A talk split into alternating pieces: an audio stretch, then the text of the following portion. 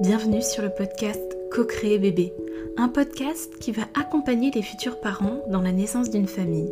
Moi, c'est Marion, je suis doula coach périnatale et j'ai envie de partager avec toi des astuces, des conseils, depuis le début de préconception de bébé jusqu'à son arrivée.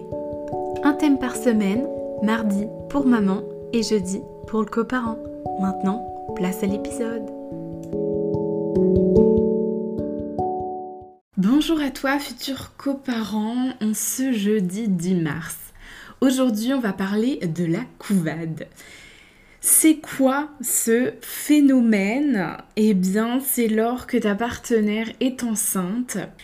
Bah, certains coparents éprouvent eux-mêmes des symptômes associés à la grossesse. Par exemple, tu as envie euh, particulièrement de choses alimentaires ou tu prends du poids. Et en tant que futur coparent, tu éprouves ce genre de symptômes d'empathie en réaction à la grossesse de ta partenaire. Et c'est ce qu'on appelle la couvade. Alors, ce n'est pas une maladie, hein, et bien plus répandue d'ailleurs qu'on le croit, car aux États-Unis, le phénomène toucherait de vingt-cinq à cinquante-deux pour cent des coparents, et plus particulièrement ceux qui attendent un premier bébé. Donc il y aura toujours des tendances à ne pas parler des symptômes d'ailleurs. Donc parlons-en aujourd'hui. La couvade consiste à une large variété de symptômes physiques et psychologiques ressentis par le coparent durant la grossesse de sa partenaire. Donc généralement les symptômes apparaissent au premier trimestre, disparaissent en grande partie dans le deuxième et reviennent plus intensément au troisième trimestre pour disparaître souvent à la naissance du bébé ou un petit peu après. Donc ces symptômes physiques sont les plus fréquents, hein, donc avoir des nausées, des vomissements, des brûlures d'estomac, un changement d'appétit, des maux de dents aussi, une prise de poids, des envies alimentaires, de la diarrhée et même des douleurs abdominales. Alors les douleurs abdominales et la diarrhée ne sont toutefois pas nécessairement des symptômes de la couvade. Euh, tu peux aussi éprouver des symptômes qui nuisent à ton bien-être psychologique. Par exemple, tu peux connaître des sauts d'humeur, de la nervosité, de l'irritabilité, des problèmes de concentration. Il y a plusieurs théories qui tentent d'expliquer ce phénomène de la couvade. Donc ça pourrait être une réaction hormonale. Alors selon certaines études, ce syndrome serait lié à une baisse de la testostérone. De plus, bah, les coparents qui produisent soudainement plus de prolactine, alors c'est, c'est une hormone importante hein, euh, pendant la grossesse et l'allaitement, et qui sont plus nombreux à connaître ce symptôme. Après la naissance de l'enfant, il y a aussi une réaction émotionnelle plus forte aux signaux bah, que leur bébé leur envoie. C'est aussi ce qui permet d'exprimer une volonté euh, que tu as de, de t'impliquer physiquement dans la grossesse de ta partenaire.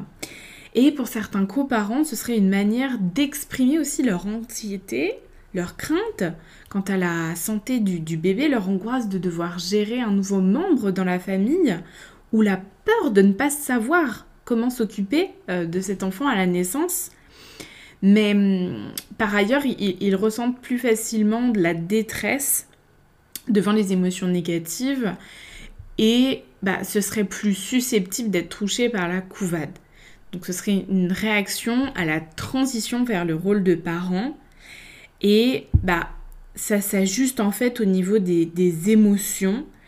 Euh, y a aussi le fait qu'on a l'impression parfois d'être mis à l'écart. Euh, dans, dans une personne, dans une période pardon, où l'attention est principalement portée vers la mère, euh, bah, les symptômes en fait envieraient l'habilité de leur conjointe à apporter un enfant. Et ils pourraient aussi craindre de perdre leur place euh, auprès de, de leur partenaire. Et bah, par exemple, si la maman s'occupe de la cuisine, Euh, ses envies, ses besoins alimentaires euh, croissants pourraient causer une modification de l'alimentation de la famille. Et du coup, cela pourrait contribuer à la prise de poids aussi du futur coparent et ses malaises gastro-intestinaux. J'aimerais faire un point sur quoi faire à ce moment-là pour vous donner quelques méthodes à mettre en place pour que vous vous sentiez le mieux possible.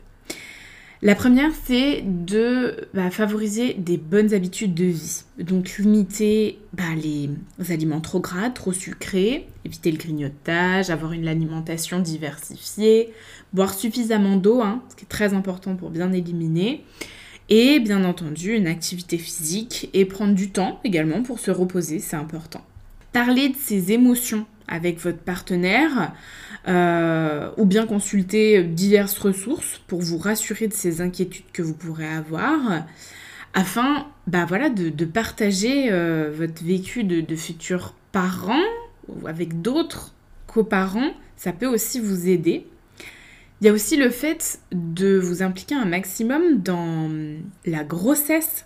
Euh, bah pour éviter de, de vous sentir exclu, tu peux participer aux cours prénataux, euh, accompagner ta compagne aux rendez-vous médicaux, aux échographies, t'occuper des démarches administratives pour l'accouchement, préparer la chambre de bébé, enfin il y a, y a vraiment plein de choses à faire à ce niveau-là. Et bien entendu le contact physique pour renforcer le lien avec ton bébé. N'hésite pas à parler au ventre, à caresser le, le ventre de ta conjointe. Et vraiment, en cas extrême, mais je tiens à le préciser quand même, que chaque personne réagit vraiment différemment au stress et à ses symptômes. Et tu, tu as peut-être besoin de l'aide d'un professionnel de la santé afin que bah, la grossesse de ta conjointe...